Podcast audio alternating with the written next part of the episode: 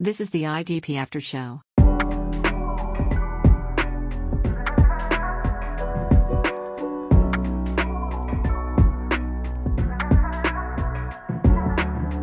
Where should you be drafting your IDPs in your Superflex rookie draft? Today, I am joined by Jase Abbey, Jake Kohlhagen, Jeff Pomazal, also known as Boo Bam, Eric Harms, and Aron Evers. Today, we are going to be doing a four round IDP Superflex combined rookie draft. Each of us have two picks per round, and we're just going to alternate player by player and talk about who we picked, in what order, and why we took them. And with the first pick in the rookie draft, we have Jase Abbey. So, Jase, let's go ahead and jump right into this thing and give the listeners the good stuff. Yeah, so I know it's super flex, but it had to be Bijan. You know, what's left to say? Amazing agility, great speed, breaks tackles for fun. He's got the build of a, a feature back at six foot two twenty. Uh, can be a major factor in the passing game. He, he ran pretty much every route, um, and, and will do so at the NFL level. The the generational talent moniker gets thrown around too loosely on occasion, but I think in this case it's it's well within Bijan's range of outcomes to to become one of the best backs in the NFL. I know some people aren't made up with his landing spot, but if Tyler Allgeier can run for a thousand yards behind pretty much the same offensive line, then just imagine what what Bijan can do. The right side of that line, really good run blockers, Chris Lindstrom and Kaleb McGary. Uh, yeah, I'm, I'm really excited to see what Bijan can do in that team. It kind of depends on Desmond Ridder taking that step forward, I think, to, to, to really propel that offense to the next level. But, you know, he played a lot better in his last two games. So, yeah, there's a lot to be there's a lot to be hopeful for in terms of Bijan. Absolutely. And I think one of the reasons why we take him ahead of these quarterbacks is simply because of the safety that an asset like him provides. Sometimes in super flex drafts, you'll see quarterbacks taken as early as the 101, but all these quarterbacks have some question about them that gives us some worry, and Bijan is about as safe as it gets. Let's go ahead and jump right into the 102. Yeah, and uh, with the with the 102, I took Bryce Young. I don't even know what more you need to say. He was the first overall pick in the NFL draft. The I think the reason that he's not gone 101 is his size, and it's if he was you know, 15 pounds heavier. It's well, not even 15 pounds heavier. If Bryce Young had CJ Stroud's body, we would not be having this discussion anymore. Like, you look at the play that he put together on the field with the anticipation, the ability to throw into tight coverages, everything that he displayed on the field was why that they picked him number one and weren't afraid of his size. And that is the only thing that people are worried about when they look at him and they go, well, Anthony Richardson is this physical freak. Bryce Young is a tiny, tiny man. That photo with him and uh, Brian Burns has got has just set Twitter afire. It looks like an older brother taking his younger brother to school.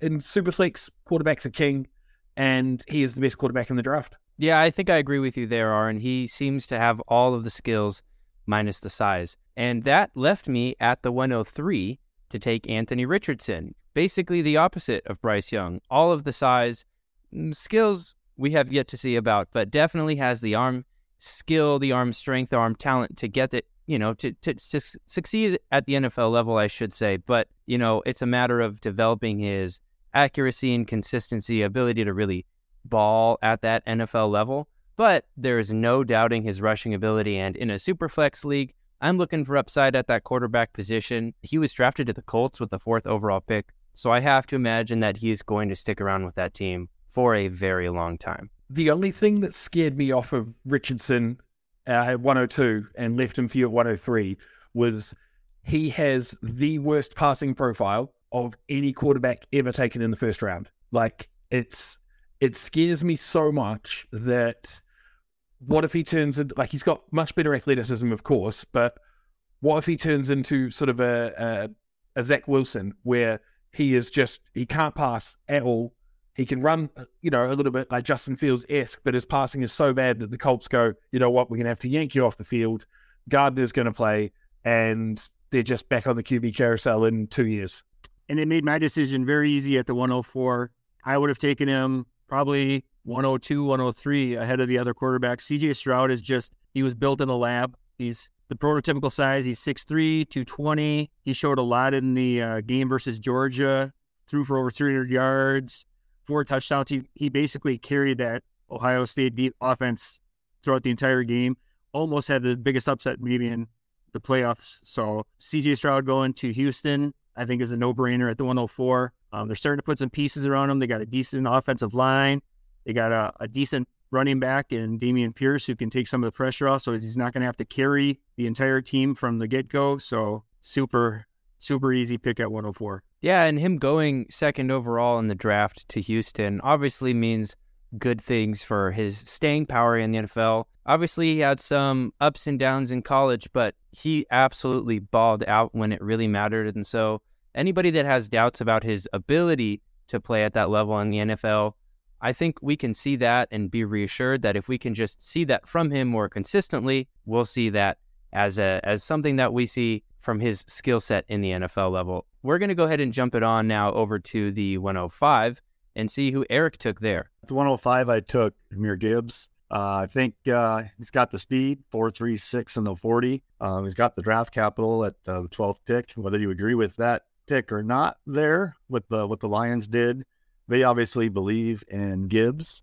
and I think we should too. Think even if he's a committee back, he's the PPR committee back, and uh, he's going to be good for a long time. He has upside of maybe being a Jamaal Charles type back uh, if he's not on a committee. So I really like that.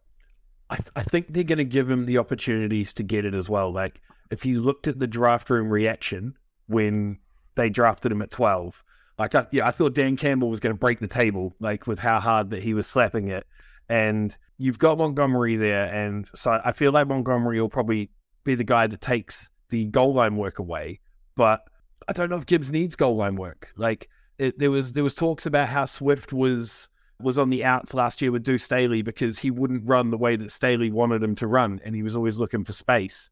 I feel like Gibbs is the sort of runner. If you watch him the way he ran in college, he'll take the gap that's that's set up for him, and if he gets half a if he gets half a gap, he is gone. So yeah, he's going to look very electric in that offense. All right, uh, 106. We got Jackson Smith-Njigba, Ohio State wide receiver. Obviously, this last year didn't look great for him due to injury, but all we need to do is look back one year when he played alongside of Garrett Wilson and Chris Olave. Hashtag spoiler alert, those guys are pretty good in the NFL already, and he outperformed them significantly at that time. Um, I know a lot of people point to slot usage. He still could be used in the slot at this level and be successful. I mean, there's still plenty of, of opportunity for that. We saw just recently someone like Justin Jefferson, who is heavily utilized in the slot at LSU, come and find a way to play on the outside. So, with that said, he's not in the perfect spot. He's got DK Metcalf and Tyler Lockett in front of him. Lockett's uh, getting up uh, on the wrong side of 30 here. And I think this is something where maybe year one isn't as, as spectacular as we like, but it's going to be wheels up for him for his career in an offense that's been able to support two wide receivers plenty across two different quarterbacks. So, JSN, let's go. And I really think that the 106 here in a superflex draft is potentially where we see some kind of a tier break. Obviously, there are some really good players after him, but the top two wide receivers have gone. Sorry, the top two running backs have gone, and those are the only two running backs in the class that really seem to be safe, safe assets. And the top three quarterbacks have gone, and those are the only three quarterbacks that seem to be safe, safe assets. As far as wide receivers go, obviously we have a, a couple top, top guys, but Jason's the only one that's like really, really, we know for a fact that he is going to be an NFL caliber receiver. I'm optimistic about Jordan Addison. Quentin Johnson had a great landing spot. Zay Flowers got drafted really highly as well. But I think getting JSN here at the 106 was really, really great for you, Jake. Let's go ahead and move on to the 107. Yeah, thanks, Jake. You really annoyed me with that pick. I was, uh, I was, I was really hoping JSN would fall to me at 107. Uh, it wasn't to be. Uh, I'm pretty happy with Addison, though. To be honest with you, he was my number two receiver in the draft. The the route running is unreal. Arguably uh, one of the best, if not the best, amongst the rookie wide receivers. You combine that with his release, his acceleration, his ability to navigate traffic. I think it could be something special. He was the Biletnikoff winner for a, for a reason. What I really like about Addison is that he's been excellent throughout his college career, despite playing under you know multiple different offensive coordinators, playing with multiple QBs. I know that's not that out of the ordinary for college wide receivers, but it's just another string to his bow, I think. You know, he had some drop issues earlier in his career, but that, that really wasn't a problem last year. Perhaps the biggest uh, negative or, or point to worry about, I think, is probably his, his slight frame, but he's my kind of wide receiver. I, I roster Devonta Smith everywhere. Uh, and, you know, that's kind of worked out pretty well for me. So, yeah, I'm, I'm really happy with uh, with Addison at the 107.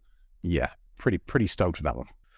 I, I was a little bit I was a little bit upset actually because I was hoping that Addison would fall to 108 because I, I look at the landing spot that you got there and I feel like it's the best landing spot for immediate production that you're going to get because JSN stuck behind the two like Metcalf and Lockett. Johnston is stuck behind Keenan Allen and Mike Williams. Opposite Justin Jefferson, like the corpse of Adam Thielen last year, still managed 110 targets. So when you took him, it, it left a massive tier break for me and it meant that I was going to go into the first IDP off the board, and and I took I took Will Anderson Jr. at uh, at 108. I felt like it was a little bit on brand. I'd already written an article this year about Will Anderson and how you shouldn't be afraid to take him pretty much at this position at 108 in your in your rookie drafts. Uh, in another draft, I took him at 102 because I just believe so much in the talent.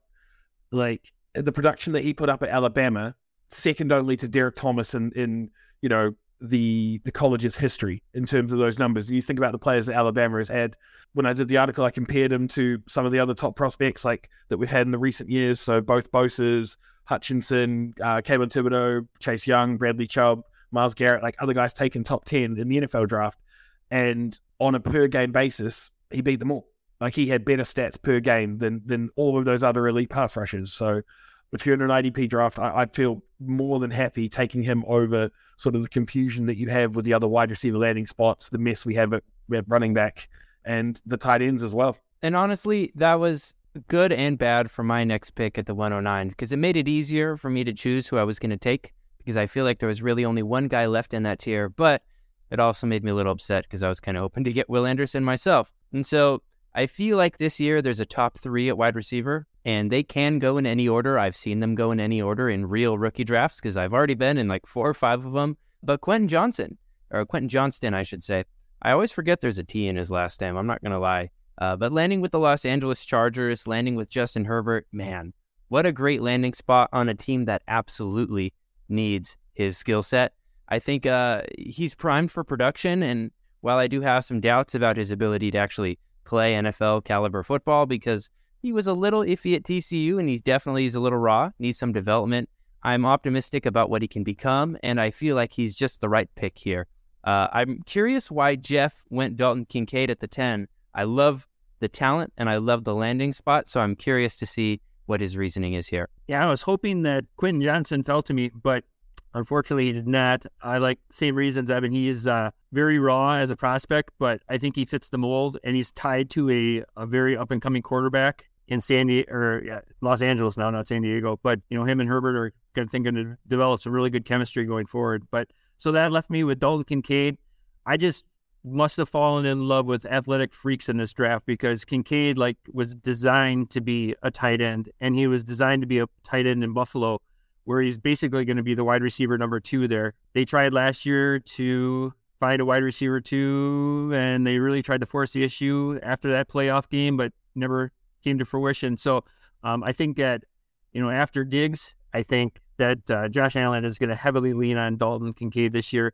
And we know the wasteland that tight end represents. And, you know, after Kelce, an argument can be made for eight or nine guys. And I think if you can get in the Kincaid train right now early, I think you're going to reap the benefits for years to come, especially since he's tied to Buffalo. So, yeah, I agree. Kincaid's got a great opportunity on Buffalo. People say that Dawson Knox hasn't done a whole lot there other than maybe catch some touchdowns, but uh, Kincaid is not Dawson Knox. Uh, I think receptions are earned, targets are earned. So um, Kincaid is a completely different beast. And uh, the guy's got a real opportunity there to be a Kelce like player. Um, they'll play him in the slot some. Um, all they have there now is Shakir, which is a good young player, but I think uh, they'll do a lot of 12 personnel and get uh, Kincaid split out a little bit. And that's who I was going to take. But uh, since Kincaid was taken, I was able to take my guy, Jack Campbell. I love Mr. Campbell. He uh, plays for my favorite team in college, or did. And uh, the guy's a really smart player. He uh, puts himself in the right places most of the time. I mean, he's not quite to the Josey Jewell level of that. You know, Joe Jewell was not very athletic, but he needed his smarts to get him in the right places. Campbell's not like that. He's very athletic. Had a six seven four three cone and a nine nine eight, if I remember correctly, for his RAS score. Just an incredible athlete. Got the size at six four and a half and uh, about two fifty. It really puts himself in the right places to make plays. Uh, can cover in the zone, especially. Needs to work a little bit on the man to man, but uh, he's going to be a great player in the league for a long time. I see him uh, somewhere in the range between a Chad Greenway to Luke Kuechly. He could be anywhere amongst that spectrum in my mind. Yeah, I, I agree with everything you said about Campbell there, Eric. I, I just can't work out for the life of me why they would have signed Anzalone to the contract they did. The only the only the only sense I can make of that is that they they they they they must love Campbell so much to take him where they did, and maybe didn't expect him to uh, to get to that point, um, given his uh, his sort of meteoric rise uh, up the draft ranks as we closed in on uh, on the draft. Um, which again just says to me they must they must love him. It, it, I'm a bit sad because I, I was kind of like a, a Malcolm Rodriguez fan. I was kind of hoping at some point he would kind of usurp Anzalone last year, and it looked like it might happen for a while, but I guess it wasn't to be. So yeah, sad times. All right, jumping into the 112, I took Zay Flowers, wide receiver for Baltimore. Baltimore usually considered a wasteland for wide receivers, except for maybe one, uh, and you know, and Mark Andrews obviously.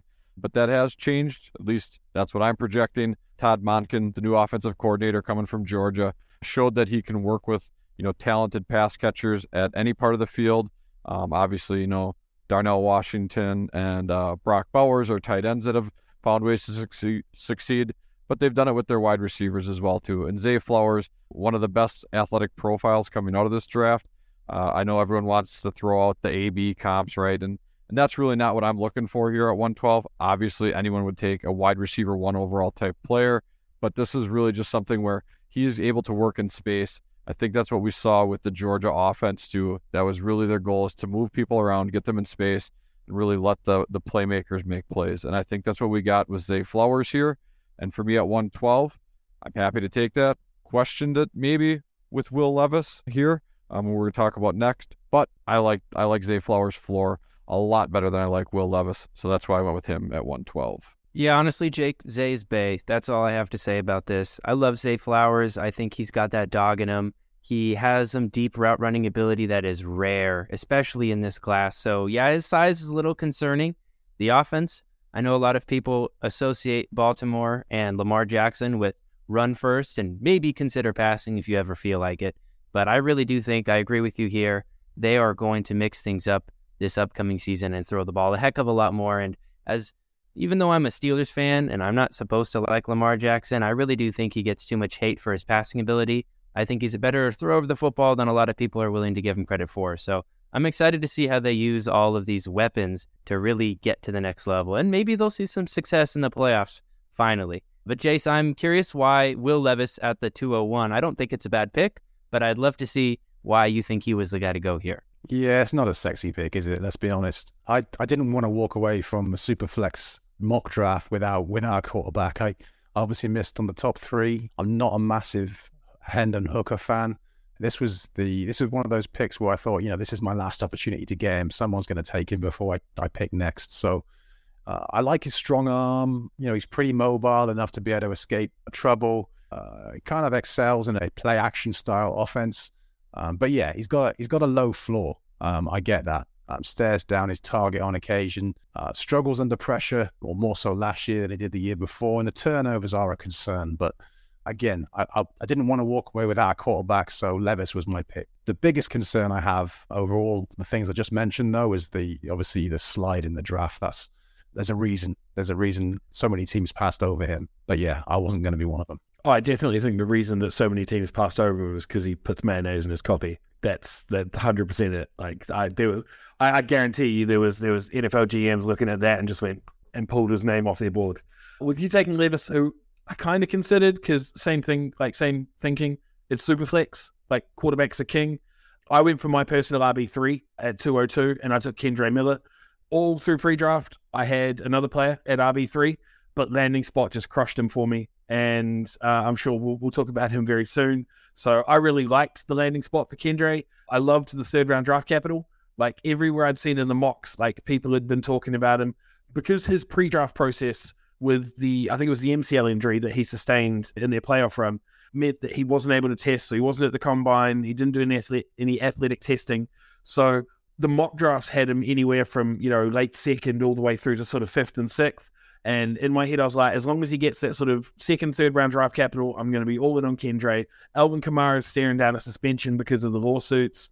I'm not worried about Jamaal Williams in the slightest. You know, he's he's a good role player. He does a job well. I just think Kendre can do it a lot better. And then and what we thought was going to be a really good running cl- uh, a really good running back class that then turned into an elite two and a whole bunch of question marks. Like Kendre just rose to the top of the question marks for me. Yeah, you took your RB3, which left me to take my RB3. I do like Kendre Miller, and I think he has less future competition aside from him because I don't know how long Alvin Kamara is going to stick around on the Saints. But I went Zach Charbonnet because I believe in his talent, and I believe that the Seahawks drafting him means that they intend to use him for his skill set. I think he's going to be the receiving back there.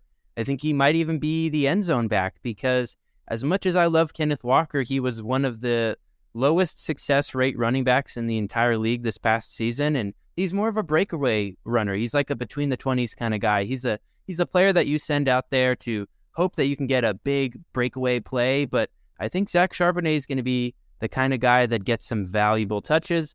And I really just like the talent there. And so I'm more than willing to take him and hope that I'm right with that guess. Yeah, and, and Pete Carroll has already said uh, that he's going to compete for the number one job with uh, Kenny Walker. So there's a real opportunity there for him. Oh, you can't trust anything Pete Carroll says.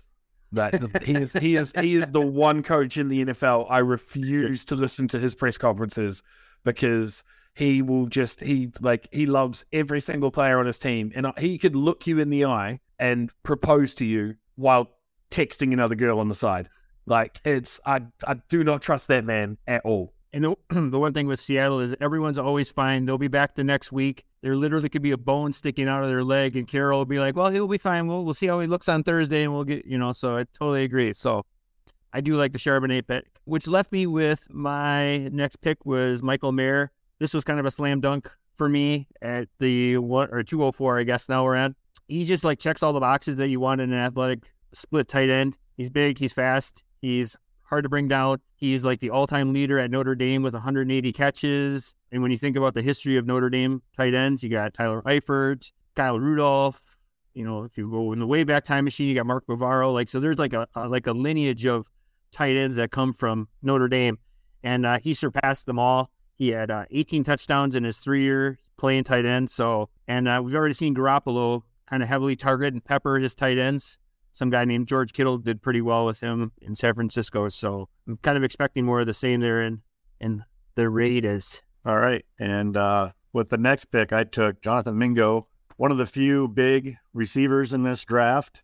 And uh, really like his talent. He has a draft capital at 208. He's been rising up everybody's draft boards doesn't have a ton of competition in Carolina um, with Chark and with uh, Marshall on the outside receivers. Thielen probably playing the slot. So he's got an opportunity to take one of those outside spots right away and uh, run with it. Uh, very athletic guy, had an RAS of 997 and uh, 6'2, 220, just your classic X style receiver, and there weren't a whole lot in this draft. So I went ahead and went with him. All right. Then moving on to the 206, I took De'Von Achane, running back for the Miami Dolphins.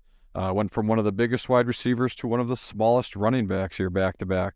Uh, and a lot of people didn't like that size, and a lot of people held that against them. But the Dolphins didn't have a whole lot of draft capital, and one of their few higher round picks, the third round pick, they used it on De'Von Achane, and they have the ability and the mindset with Mike McDaniel to find a way to get runners on on the outside in that outside zone scheme that they love to run. Um, that's why you see people like Raheem Mostert who have that extra gear get outside and do that, and then they make they just make big plays happen. And you see the same thing from uh, Achane back uh, at college at Texas A&M, and this is exactly what I expect to see a lot of for him.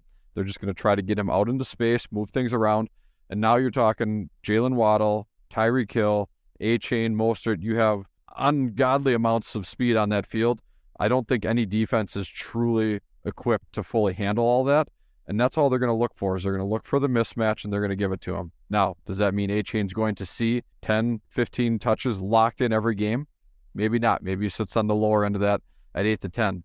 But when you're talking weekly upside of that 40, 50, 60 yard run that potentially ends in a touchdown, that's a nice that's a nice upside play that you can put into your flex spots. So I heard I heard a perfect uh, sort of analogy tying in with what you mentioned about having Tyreek Hill and and Jalen Waddle there, and it was talking about how they were going to run the four by one hundred meters. Like that's that's what the the Dolphins were, were essentially building about how they were going to have like Raheem Mostert, and he was going to do the first leg, and then he was going to hand off to the cheetah, and the cheetah was going to run down the stick and come to Waddle on the third, and then it was just Achane going to blister at home on the fourth, and they're just going to run track around the uh, the rest of the offenses in the uh, in the AFC, and uh, and it just it just sort of resonated with me when you started listing the names again. So yeah, with the uh, with the 207, I took uh, Roschon Johnson.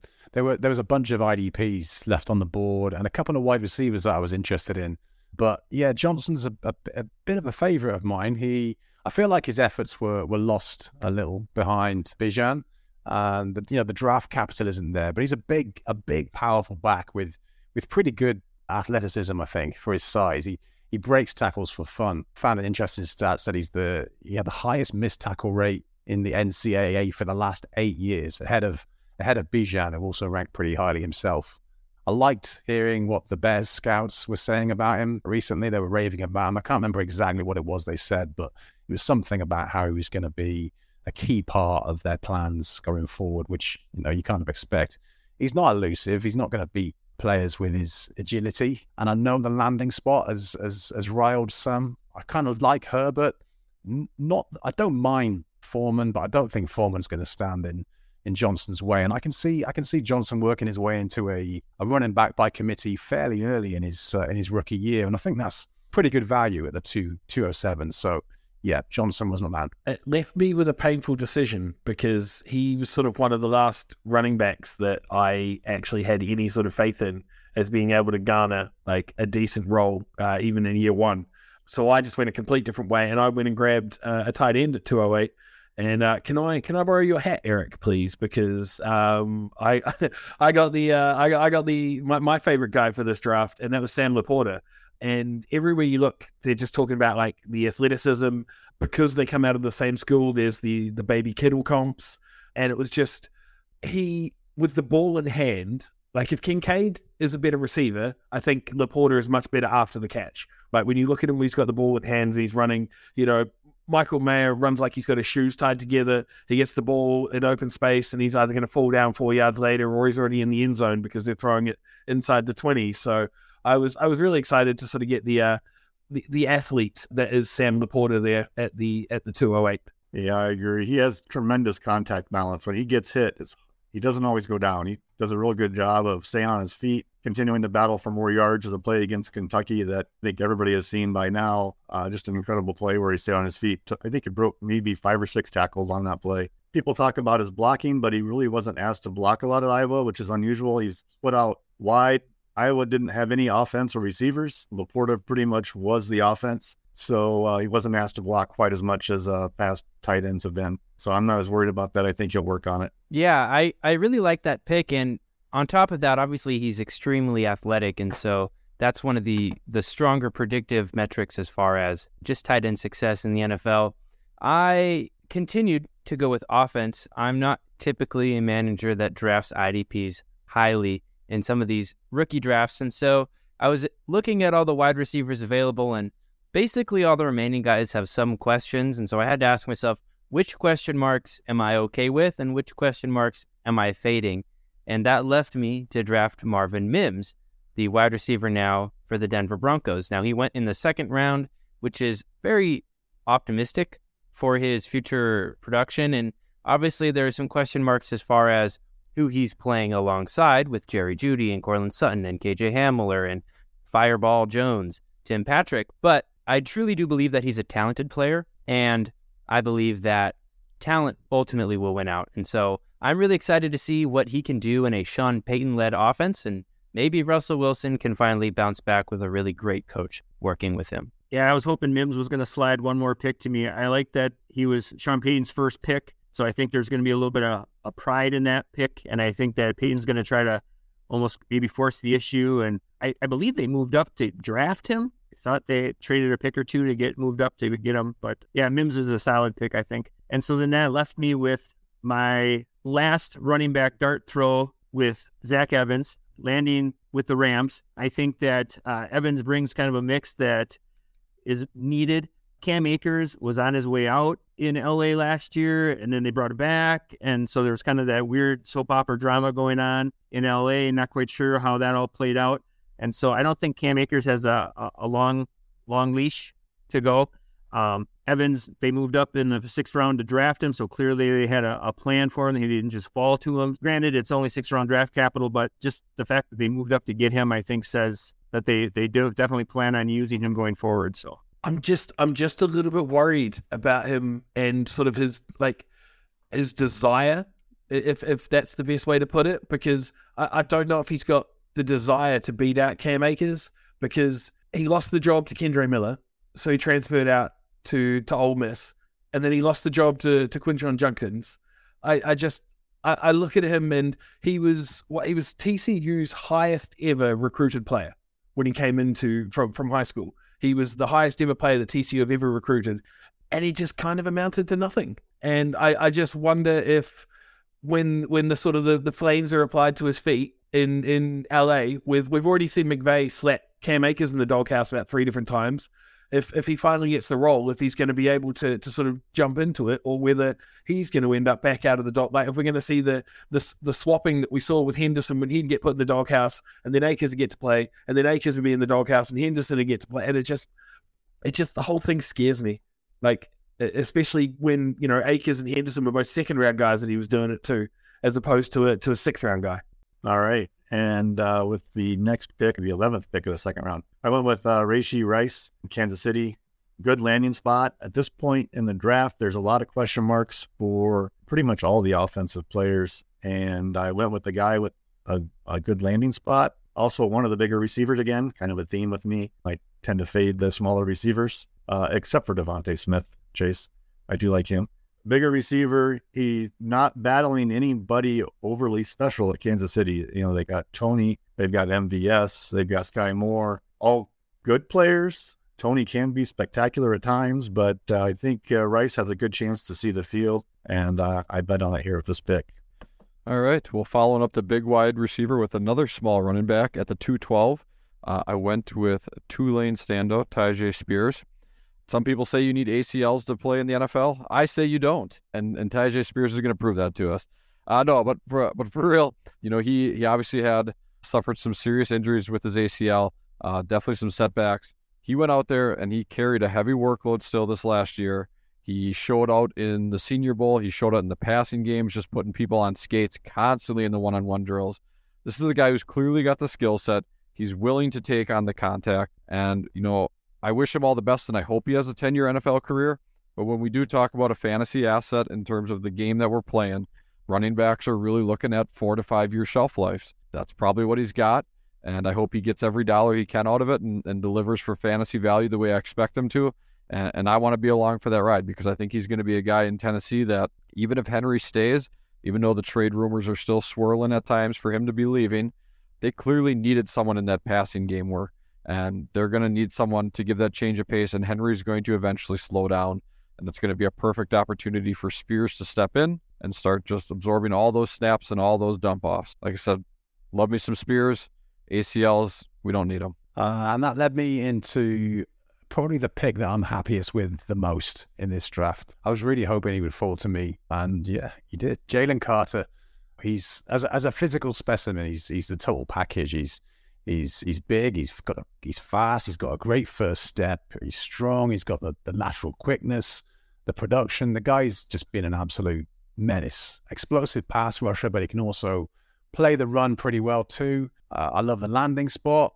Uh, he's the, the the heir apparent to Javon Hargrave, as I wrote about in the team previews in the uh, the draft kit, the IDP show draft kit, and he doesn't really have that much competition. Fletcher Cox is getting no younger. Milton Williams, despite the crazy RAS score, is unproven and they haven't really leaned on him at any point. Jordan Davis, we know he's a run stuffer. He's a two down defensive tackle. So yeah, I really like the landing spot. The cons, you know, we've talked about them. They've been well documented. The off-field concerns, the reckless driving, you know, the conditioning at the pro day. I, I fancy his chances to turn it around, become that sort of NFL pro, and yeah, really make an impact. So yeah, I'm really happy with this pick. I'm glad you're really happy with it because I don't know if you guys saw Micah Parsons' reaction after Jalen Carter was drafted to the Eagles, but the words that came out of his mouth because he was on the Bleacher Report stream, he says, "I feel sick. I feel sick to my stomach," uh, and that's how I felt when you drafted Carter because I wanted him one pick later because he is the best player in this entire draft class. Like just based on talent alone, like if you were to take out all the red flags and everything else, Jalen Carter is the best player in this in this draft class, has the highest ceiling, and the Philadelphia Bulldogs are going to bring it out of him. I know that they, you know, they they play they play in uh, in Pennsylvania and not not down in, in Georgia where they should, but like you look at the rest of the team, he's got what half of that 2021 championship defense around him. He's got Jordan Davis, Nakobe Dean behind him. I saw a meme where they drafted Uga the Bulldog as well, like just to just to make him feel at home. Like it's it's the perfect team for, for him to land on. So I was very upset when you when you drafted him, and it left me to take the the only running back that I was even remotely happy with left in the draft class at 302, and that was Tank Bigsby. And I kind of feel like that was a little bit of Devy take lock. Like I still remember from freshman year when when it was it was Tank and Bijan. Like everyone was like, "Oh my god! Like this 2023 draft class is going to be incredible. We've got these two amazing running backs at the top. It's it's Tank Bigsby out of Auburn and it's Bijan Robinson out of Texas. And then Auburn just turned into an absolute house fire of a team, and he was left to try to do everything on his own. I I really like the landing spot actually when you put him there in Jacksonville with Etienne because I think Etienne proved last year that he's not able to carry an entire workload on his own. So if you give him a chance to to maybe be like a two down banger and and split the workload there with Etienne, then you at this point in the draft in the third round, if I'm getting a committee back, awesome. Like if I'm getting if I'm getting a guy who's going to get forty percent of the touches, I love that. Like I'm not looking for I'm not looking for a guy to get sort of 60 70% of the the running back touches in the third round. So it was uh, it was the only running back that I that I saw that, and I think I must have been with everybody else because we didn't draft any more running backs for the entire draft. Every, that was the cutoff point. So yeah, I really think you did take the last guy available, and at that point we finally started getting into some more IDPs, but not yet because there was one more wide receiver that I really wanted to draft, and I actually like him over Marvin Mims, but Marvin Mims tends to get taken earlier, and so I was gambling that he'd fall to my next pick, and he did. I got Jayden Reed, the new wide receiver for the Green Bay Packers. To keep it short, Jayden Reed didn't look incredible in college. His production wasn't otherworldly, I guess you could say, but he wasn't really playing at a great school. He transferred to Michigan State, but before then, I think he was at Western Michigan. And if you just compare him to other NFL players that came out of that offense, he compares favorably to them. I've been a big fan of Jayden Reed's for a long time now, and I'm excited that he got the draft capital back to uh, to back him up. So I'm I'm just really looking forward to seeing what he can do here. Yeah, I love the pick. And Green Bay has a history of coaching up second round wide receivers. That's just kind of what they do.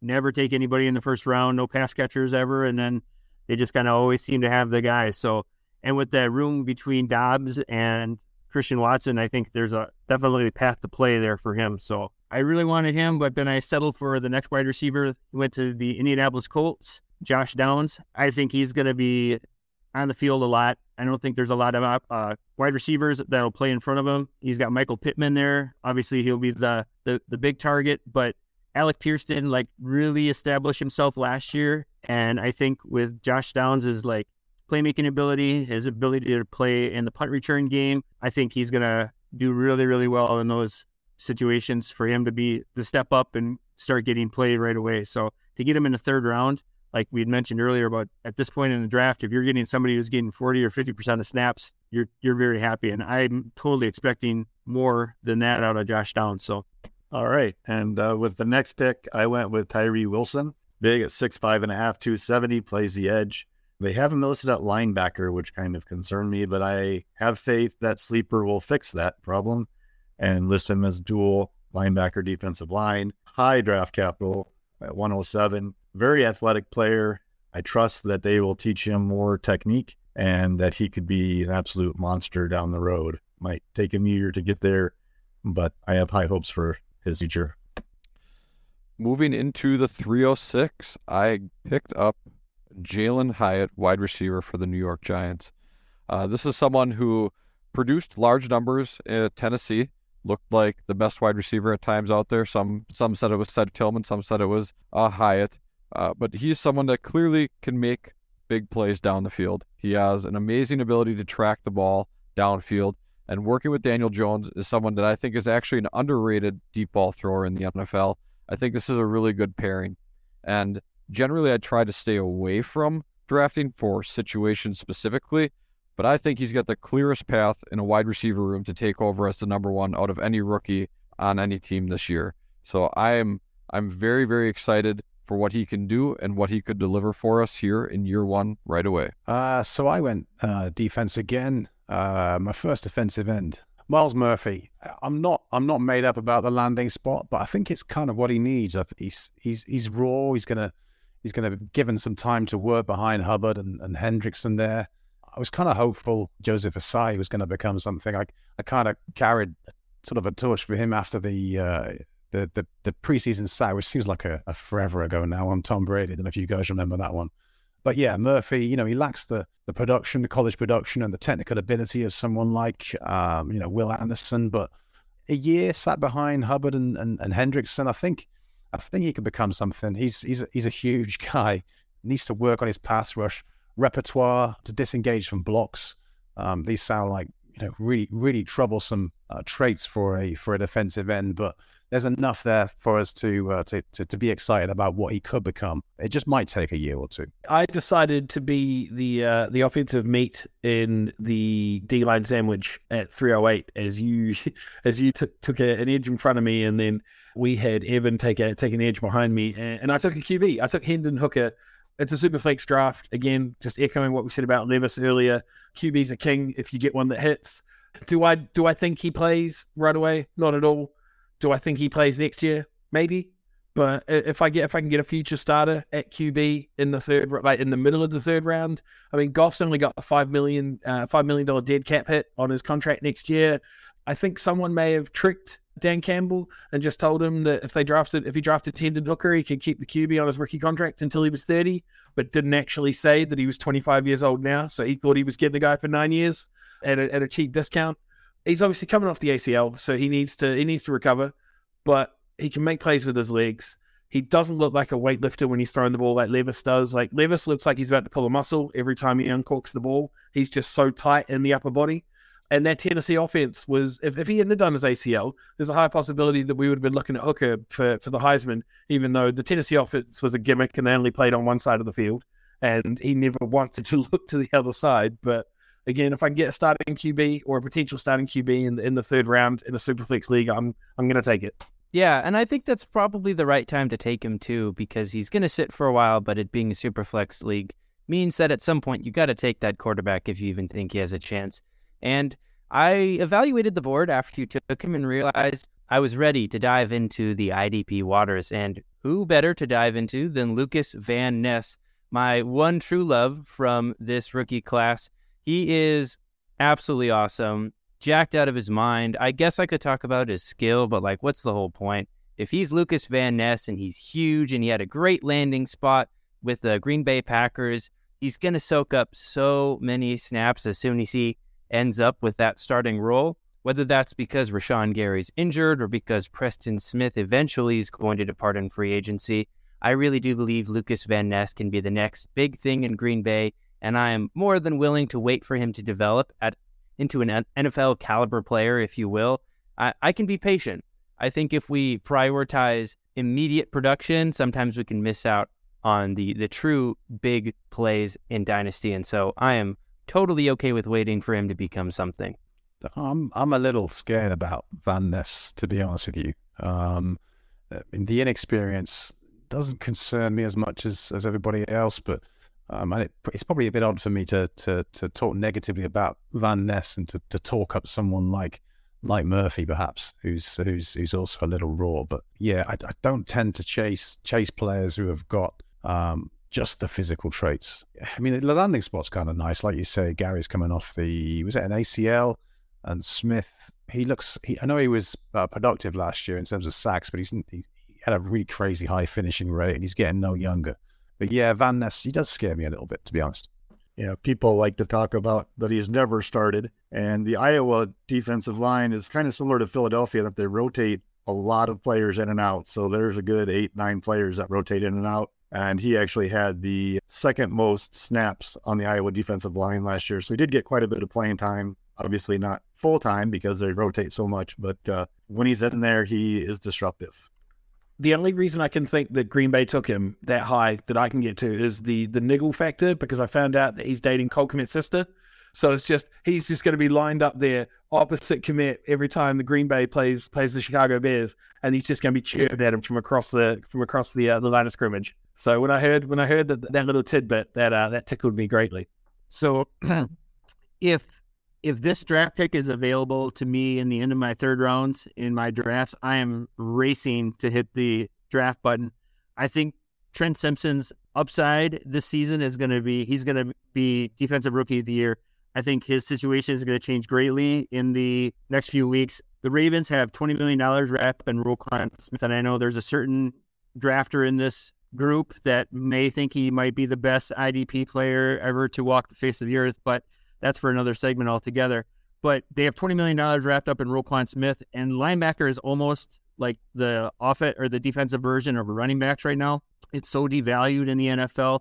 There's just no way that the Ravens can keep both Roquan Smith and Patrick Queen on roster with that much money wrapped up. They drafted Simpson in the third round. Um, the coaching staff loves him. They call him a missile. Um, I think he's just going to be able to learn a, a, great deal from from Roquan Smith and just develop into just a, a stud that we all want to find and lottery ticket at the end of the third round. So, yeah, and they have already uh, declined um, extending the rookie uh, rookie extension for uh, Patrick Queen, so you know he's on his way out.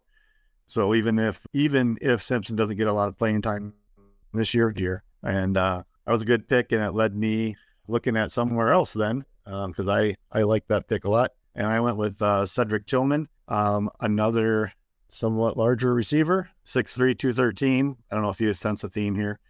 Uh, I like the the bigger receivers typically. And uh, going to Cleveland, got Amari there. You got Donovan Peoples Jones there. I believe they also declined Donovan Peoples Jones fifth year extension as well here recently. So uh, looks like Tillman's probably going to get a good shot at playing time. If not this year, then he's going into next year. He should have some playing time, and uh, I like his chances to earn some targets. Well, who would I be if not to break tradition here for us, Eric? You went with the large guy. I went with the undersized guy. Linebacker from Washington State, Daiyan Henley, uh, going to the Los Angeles Chargers. So he has um, one of the interesting profiles for linebackers in this draft class, and and and he plays so fast on the field. And when you watch him on film, he is getting to the spots that he needs to get to quickly. He definitely has an ability to win that way. There's the fun story of, you know, he's a converted wide receiver. He has the ability to play sideline to sideline with that type of range and speed. So, so really love to see that. I think Jeff hit on some points earlier talking about the value of linebackers in today's NFL. And Henley, I think, has an opportunity to realize his value right away. And that's why they like to bring in these rookies uh, at the times they do. Because with Eric Kendricks aging out of the NFL uh, in its entirety, you know, catch me now on that if you want. I think Kendricks has got one year left at most. So if you think he's got more than that, well, you you can roster him. Well, I'll take on people like Daiyan Henley. So I love his chance to deliver right away. Strong, strong tackler, low miss tackle rate, and I think that's what this Chargers defense needs. They're they're a run funneling defense that likes to just bring people to that second level, keep everything in front of them, and they they did not have that last year at the linebacker position. And Kenneth Murray is another one who we just talked about not seeing a fifth year extension uh, or, or, option picked up. That's what we got going on there. So clear path for Henley for LB one on this on this team by year two, if not sooner. Yeah, yeah. It's just interesting story on Hen- Henley. I've been talking him up to uh, a friend of mine who's a Broncos fan, and I said, if you if you take Henley in the third, I'm going to be absolutely gutted.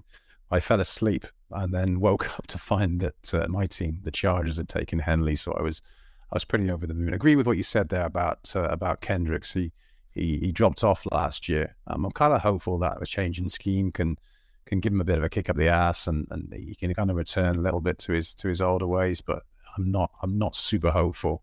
And if I remember rightly, his contract is structured such that they could get rid of him after the the, the first uh, the first year of his two years. So, um, you know, it's a steep learning curve for Henley. Like you say, he's only been playing for three years, but it's interesting to wonder what his ceiling is going to be if he's this good after only three years. And I, you know, we've been we've been dying dying for a a, a cover linebacker, and I'm, I'm hopeful that he can be it. And that leads me nicely into my first pick of the third round, which was uh, Nolan Smith. Um, yeah, I kind of, I kind of like Nolan Smith. Not in love with him, but he's he's small for an edge rusher, 238 pounds and only 6'2". But you just forget about that when you when you kind of watch him play because he's just a he's he's just so intense and violent with uh, with the way he plays, especially in uh, in run defense. He's got the first step, the agility, the speed. Uh, he can get low and beat blockers. I wonder about his ability to add more weight uh, to his frame uh, at the next level. But you know, we've seen undersized uh, pass rushers have you know massive success in recent years. Haason Reddick uh, being the prime example. So I'm kind of I'm kind of hoping that uh, that Smith can kind of emulate someone like that, and it helps that he's you know he's gone to the same team as uh, as as Reddick as well. So landing spot, mm, little bit little bit unsure about that. They've got a lot of pass rushers there, and three of them are really good last year. So, um, but one of them's old. So yeah, let's see what happens. But yeah, quite happy with the Nolan Smith pick there. Death, taxes, and Jase taking the guy that I wanted in drafts. That that is the you know the sure the sure thing. Like whatever I did to to Evan, like in a past life, for him to sit me one pick behind Jase, like I'm looking at this board and I'm like, I wanted him, Jase got him. I wanted him, Jase got him. I wanted. There was only three guys that that that you took that I didn't want, and one of them was Will Levis. So with you taking Nolan Smith, uh, that left me with sort of the forgotten man. Uh, and I say that as, as a bit of an inside joke because I completely forgot that he hadn't been taken. And that was Drew Sanders. And I thought he'd gone off the, you know, at least a whole round before. So I didn't even consider picking him here. He was a lot of people's, like, it was him and Jack Campbell as LB1, LB2 pre draft there was it, it, depended on who you were talking to and, and what you were looking for, whether you wanted the uh, the the perfect Macri, uh, what he mentioned about the guy with the lunch pail and Jack Campbell, or whether you wanted the the guy who's coming off the edge and had the blitzing ability as a converted edge and Drew Sanders when he m- moved from um from Alabama to Arkansas. So he's got a little bit of a fuzzy uh, sort of path to play in front of him because Josey Jewell, you know, they paid him a decent amount uh, in the offseason last year and uh, Alex Alex Singleton has just got greasy hair that's going to get in the coach's way, so they're not going to be able to see the depth chart of where where Drew Sanders should actually be be rotating in or not. But no, I, I think for the long term future, that role is definitely his. I think Jewell only had uh, either a two or three year deal. Kingleton is what he is. You know, he's a, he's a, he's a, he's an amazing role player on limited snaps. So I think being able to get somebody like Drew Sanders in the fourth round because we all forgot about him, including me, uh, is is great value. Yeah, I totally agree with you there. I feel like in this class, there's a big four linebackers. Now, their order can be debated. I think Jack Campbell being number one is the only thing that's not as debatable. And after those four, you reach some bigger question marks at position. But I still wanted to snag a linebacker. And as much as it breaks my heart, I had to draft Dorian Williams because I think his landing spot's pretty good. Obviously, I am branded as a Terrel Bernard lover, and I will stand by that. I have a stupid high exposure to him in these best ball drafts, and my heart is broken now because Dorian Williams might take his job at some point. But uh, Dorian Williams landing on the Buffalo Bills means that he has a chance to start alongside Matt Milano, and I will. I'll take that chance. I will because I think I think there's a chance that he can beat him out, and I think that there's a chance that he can get a lot of really valuable snaps on that defense. And maybe it happens in year one, maybe it doesn't. But the opportunity to get a player that can become something like that in the fourth round, oh my goodness, I'll take that chance any day. Let's go ahead and see who's at the 4 4. Yeah, so uh, been on a run here of defensive players. I'm going to continue that. Looking at uh, Sydney Brown, drafted in the third round by the Philadelphia Eagles. Surprisingly, he's not a Georgia player, so I don't know how that's going to all work out with their with their defense, but we'll we'll make it work for him. He was referred to as a red star player, and what Philadelphia does is they give their scouts a chance before the the draft happens to they go around the room and just say who's your one red star player, who's your one red star prospect, the guy that you pick, And it was it's a tradition that Philly's been doing for quite a few years. And um, Sydney Brown just like had a constellation of stars from all of the scouts, and he was like the one guy that they didn't want to leave the draft without. And Howie Roseman went on in record saying like he's like exemplifies everything that we want here in Philadelphia, character on the field, off the field stuff. So, and we've seen the safety position in Philadelphia be ultra productive for IDP purposes. So I think he just steps in day one, takes the job, and is like a shoe in for um, end upside. You know, it's interesting. We looked at like a, him coming off the board as the first safety, and probably pre-draft, not a lot of people were probably predicting that. But I think as drafts go on, as the season unfolds here a little bit, we're going to see more of Sydney Brown being the first DB off the board. So, yeah, and uh, Sydney only had to beat out uh, Evans' other best ball sweetheart, Reed Blankenship, for the job. So, I think that's a good bet to take, especially in the fourth round. With my next pick, a four-five, I went with Felix Anudike Uzomah. Hopefully, I said that close enough to right. Uh, FAU, we'll call him. End of the first round, he was taken by the Chiefs. Chiefs have not had good edge rushers to the point where they've tried to move Chris Jones out there before. That didn't really work. Moved him back in where he belongs. And uh, they've got Karlaftis last year to help build that up. They they brought in Omenihu and uh, they've got Danna still there, but I'm not too worried about him. But I think uh, you give them a year or two, and FAU is going to be right in the mix there, probably rotating with uh, Menihu and uh, Karlaftis this year. And I, I really like uh, the draft capital and his opportunity there. All right. Coming in at the 406, IDP run continues. BJ Ojulari, defensive end, Arizona. For me, the big thing that I really loved about Ojulari was his speed rush might have been one of the best speed rushers or close to the best speed rusher in this class. Does he have some other faults in his game, though, on, the flip side of that? Yes. But based on the fact that he has an ability and a way to win that I think can translate to the NFL and that he has a pure path to snaps week one of this year, I'm willing to definitely take a chance on him at 406. Uh, not wanting to uh, to upset our IDP run, I went with uh, Bryan Bresee who's uh, again another another favorite of mine. I, am a little bit biased, I guess. But yeah, he's a menace when he's uh, when he's on his game. He's got a, a blend of power and athleticism, which uh, which can be which can be downright scary. He moves so well for a, a six five, uh, three hundred pound human. Uh, he's uh, I like I like the fact that some of his best games came towards the end of the year when he was actually lined up outside the tackle, and it, it kind of I guess it gives us some hope that he can be scheme diverse.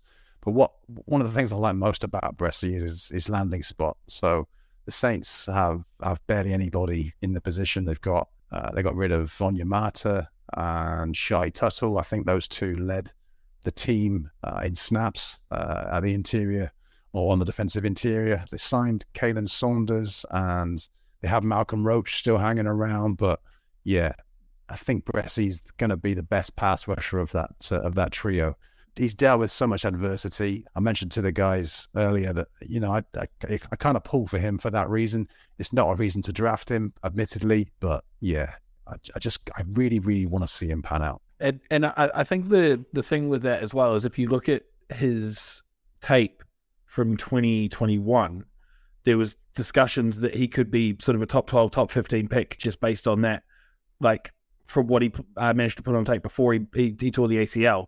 So it's to come back from that, it's it's it's huge. Yeah, five star recruit. But like you say, yeah, the injuries are a concern. Can he can he bounce back to the kind of player that we saw um, a little while back? I'm I'm I'm reasonably hopeful.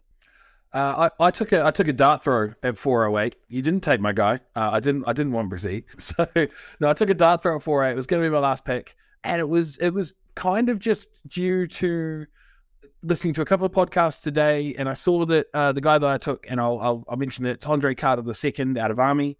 I'd listened to a couple of podcasts today who had talked about him being signed as an undrafted free agent, and then I saw a tidbit from from Tom Pelissero who mentioned that the the money that they had given him, so that he signed with the Vikings, um, and they gave him a forty thousand dollars signing bonus and a three hundred k base salary, and it's one of the, the biggest commitments ever to an undrafted free agent. His athletic Like his athletic testing wasn't great. He's 6'7, 256, but his 40 was pretty unimpressive. His speed score was unimpressive. His burst score was unimpressive. He had a really good 86th percentile uh, agility score. But with that frame at 6'7 and weighing in at 256, the Army has a complete different fitness program to what D1 colleges require. So his physical his physical requirements in the army would have been a lot different to what's required for a, for an NFL football player. So I have no doubt that he can uh, he can definitely chuck the weight on, and it's just you can do a lot of things. You can train a lot of things. You can't train size. Six seven, uh, nearly 33 and a half inch arms. He's just he's going to be a menace on the outside for for a team that has been kind of missing one of those uh, with the inconsistencies from uh, Danielle Hunter's play. Za'Darius Smith was apparently on his way out the door, but he's still there at the moment. But they were looking at getting rid of him. And then I remember, you know, the throwback to when Danielle Hunter used to be on one side and Everson Griffen was the one wreaking havoc on the other side of that uh, that edge. So I think just as a rotational guy, as a dart throw in the fourth round, I, I really would love to see how he plays out. Yeah, I, I think Andre Carter spending a year or two in the Vikings weight room is going to do wonders for his ability to play at the NFL level. With my final pick of the draft at the 4 9, I really just wanted to draft a player that I believed is talented. And kind of like I said earlier, I'm not too interested in getting immediate production. I just wanted to get players that I believe can contribute to my team at some point and have that high end upside to be an elite talent. And I believe that Brian Branch, the safety, cornerback, whatever you want to call him, that got drafted to the Detroit Lions in the second round, I really do believe that he has that upside. It looks a little murky for him right now. Chauncey Gardner Johnson, uh, they've got two safeties there as well. It's it's an interesting situation because it's hard to project who is going to be the next guy up, who's going to get the work. But whenever that does happen, I know CGJ is only on a one year deal. Whenever Branch does get the work, I have to imagine that he's going to be the kind of DB that you want to put in your starting lineup on a regular basis. Yeah, just uh, you hit the nail on the head there, Evan. One of the uh, it's a minor point, but one of the things I like about Branch that he just doesn't miss tackles. You know, we kind of saw some some otherworldly production last year from Jaquan Brisker and, and Jalen Pitre, but they missed they missed a bunch of opportunities to put up even better stats than they had. Branch is not that kind of player. He's gonna uh, he's gonna he's gonna take everything that comes his way. Like you say, it just depends what happens because they've got a, a bit of a logjam at safety there, and they sign up a couple of corners as well. So, um, like you say, might have to be a, a, a year or maybe six months until we start to see more of what Branch can do. But yeah, I'm with you on on him. He's a he's a talented guy. Yeah, I'm going to kind of spoil this next pick, Jeff. I'm going to set it up for you, but uh, Adetomiwa Adebawore is is a really exciting player. So I would love to hear what you have to say for why he went at the 410. And I love that you said it for me. So um, not only would his name be a, a game breaker in Scrabble, but uh, I think he's going to be a game breaker on the football field too.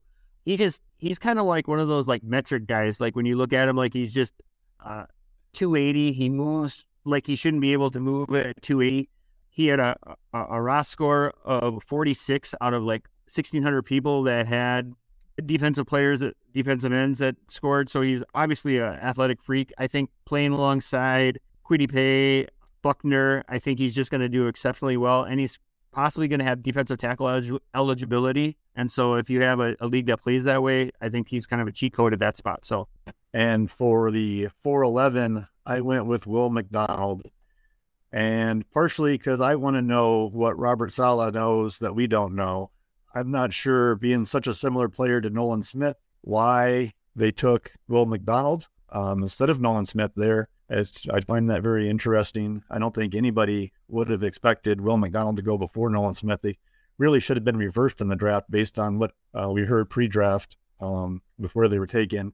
But uh, it's kind of a crowded room there in New York. But uh, I think he'll get a chance. They drafted him at 117, so obviously they've got plans for him uh, in some way. All right, and now for the correct answer for the last half of this draft here. Uh, Calijah Kancey at the 412 for me was an absolute dream. So I am I am a Calijah Kancey stan. I loved what I saw from him coming out of Pitt. Uh, I despise the I'll call them lazy Aaron Donald comps. He is not Aaron Donald. Yes, he went to Pitt. He's undersized for a D tackle. He ran really fast. He, he chugged along great. It's it's not that right for me. It's this guy has probably some of the best burst I've ever seen out of an interior defender, and he used it consistently to just win rep after rep, and was a phenomenal pass rusher. Uh, showed out with his the highest rated PFF grade of any uh, interior uh, edge defender for pass rush grade, and he landed in one of the perfect spots to continue that moving forward. For him, he's got Vita Vea alongside of him as a true nose tackle to help ensure that he can line up in one-on-one matchups and win with that burst time and time again. So Calijah Kancey, D tackle required, obviously great. Even in D line specific leagues, I'm still I'm still all aboard the Kancey train. I, I agree with you with the lazy uh, take on the Aaron Donald reference because the one that I saw thrown about that I actually kind of preferred was Jeffrey Simmons, just with with the explosion off the line, and they were they would like I, I think he's a lot smaller than Simmons because I think Simmons is uh, is a couple inches taller, but the thing that scared me about Kancey is uh, when they were talking about his, his landing spots and stuff. And when I say scare, I don't mean scare as in scared me off of him. I mean sort of scared me as uh, someone whose team didn't draft him. It's it's if he's put beside like someone like you mentioned with like Vita Vea, another landing spot that they mentioned was possibly New York, working beside Quinnen. Like if he's if he's allowed to operate in those one on one situations, he's he's just going to blow past the guard. He's going to blow past whoever they put in front of him in those one on ones, and your quarterback's going to be in the process of handing the ball to the running back when he's got 280 pounds worth of just missile hitting them in the back. And it just, uh, it, it, I'm just glad he's landed in the NFC. To be honest with you, and, and hopefully it'll only be on the uh, the occasional like rotation that, that Baltimore's going to have to face him because he's just terrifying. Yeah, on that point, you guys do know Greg Gaines is going to ruin all your Kancey hopes and dreams, don't you? Oh, that's a good one. That's a good one. Completely undeserving Greg Gaines. He's going to spoil your fun totally. Just like A'Shawn Robinson to the Giants is going to absolutely ruin everything with uh, Dexter Lawrence and Leonard Williams. I want to close this episode out real quick and give a shout out to all these guys. We've got like four different time zones covered here. It's hard to put something together like this without a lot of collaboration from everyone here. So, these guys, as awesome as they are for contributing to this specific episode, have also all contributed to the IDP show draft kit. Even Eric, with the sheer number of best ball drafts that he has participated in, has absolutely contributed to the ADP there, uh, especially helping with my KJ Wright erasure campaign. So I'm I'm super stoked that we got to put this one together, and I do want to also give a quick shout out to all the guys here helping out. So obviously, you guys can find me on Twitter at IDP Evan. You guys can find Jake on Twitter at Jake Kohlhagen. You can find Jase on Twitter at Jase Abbey. You can find Jeff on Twitter at Boobam131. You can find Eric on Twitter at Eric Harms44. And you can find Aron on Twitter at IDP Show Oz. So, listeners, thank you guys so much for tuning in. Again, if you want to check out the IDP Show draft kit, you can find it on theidpshow.com. It is the ultimate resource for anything IDP related. And I am more than confident saying that, having seen what the resources are and the amazing work that all of these guys have put in. So, thank you so much for tuning in. We'll catch you on the next episode. But until then, peace out. This was the IDP After Show.